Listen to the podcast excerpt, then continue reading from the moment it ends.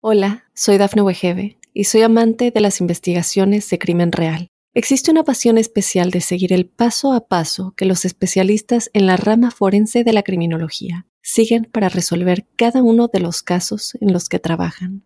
Si tú, como yo, eres una de las personas que encuentran fascinante escuchar este tipo de investigaciones, te invito a escuchar el podcast Trazos Criminales con la experta en perfilación criminal, Laura Quiñones Orquiza en tu plataforma de audio favorita.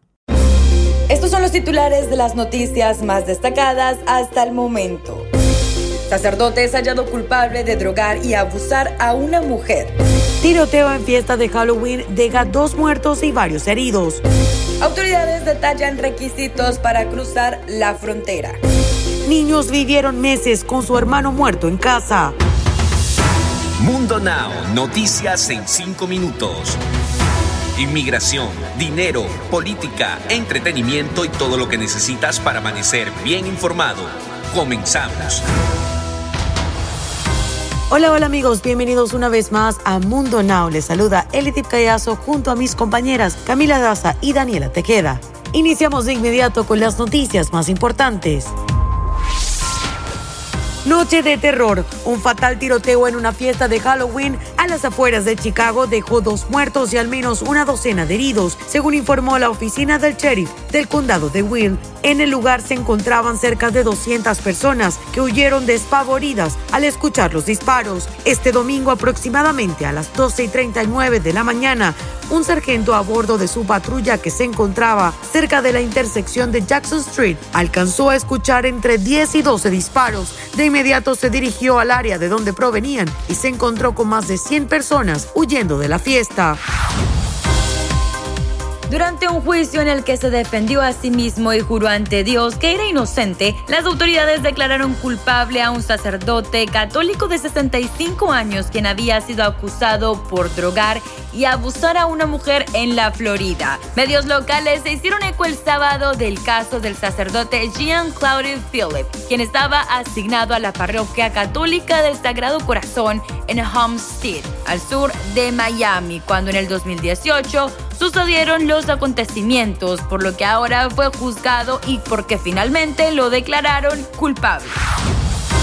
La policía de Houston, Texas, informa que encontraron a tres niños abandonados en una casa donde aseguran que vivieron al menos un año con su hermano muerto, por lo que tuvo que resguardarlos para iniciar con las investigaciones y sus padres ya fueron localizados y están sujetos a declaraciones para resolver el misterioso caso. Tras todo esto, las investigaciones están en curso, pero se desconocen más detalles del caso, por lo que se espera que en los próximos días se sepa algo más para poder establecer una responsabilidad Hace unos días se dieron a conocer los nombres de los padres de la familia, pero se sabe que están en resguardo policial mientras rinden sus declaraciones a las autoridades.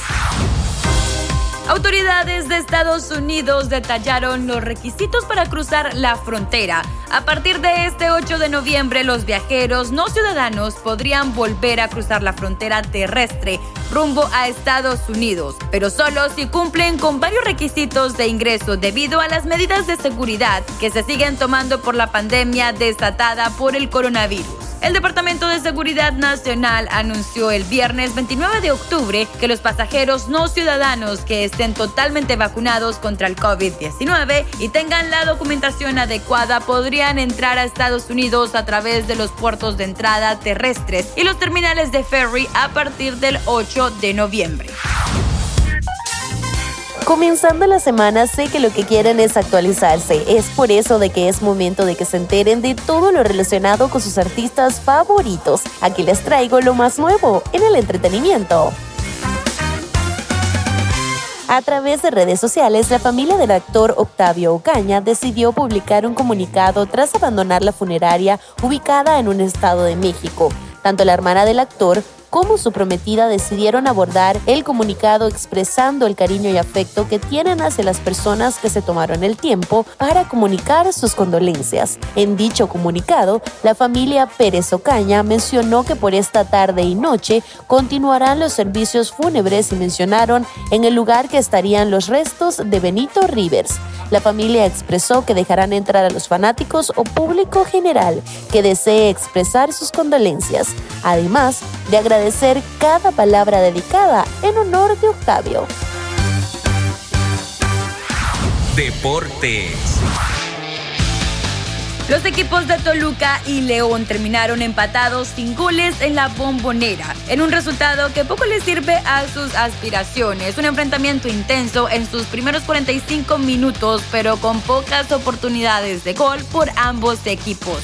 Toluca llegó a 24 puntos y al término de esta penúltima jornada se mantendrá arañando la cuarta posición, pues pese a su triunfo de Cruz Azul o Rayados en el cierre de la fecha, no podrá ser superado.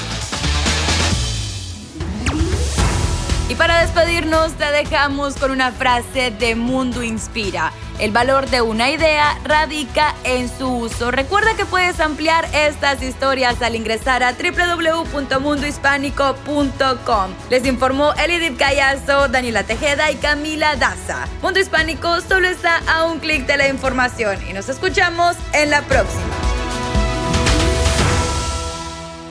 Hola, soy Dafne Wegebe y soy amante de las investigaciones de crimen real. Existe una pasión especial de seguir el paso a paso que los especialistas en la rama forense de la criminología siguen para resolver cada uno de los casos en los que trabajan.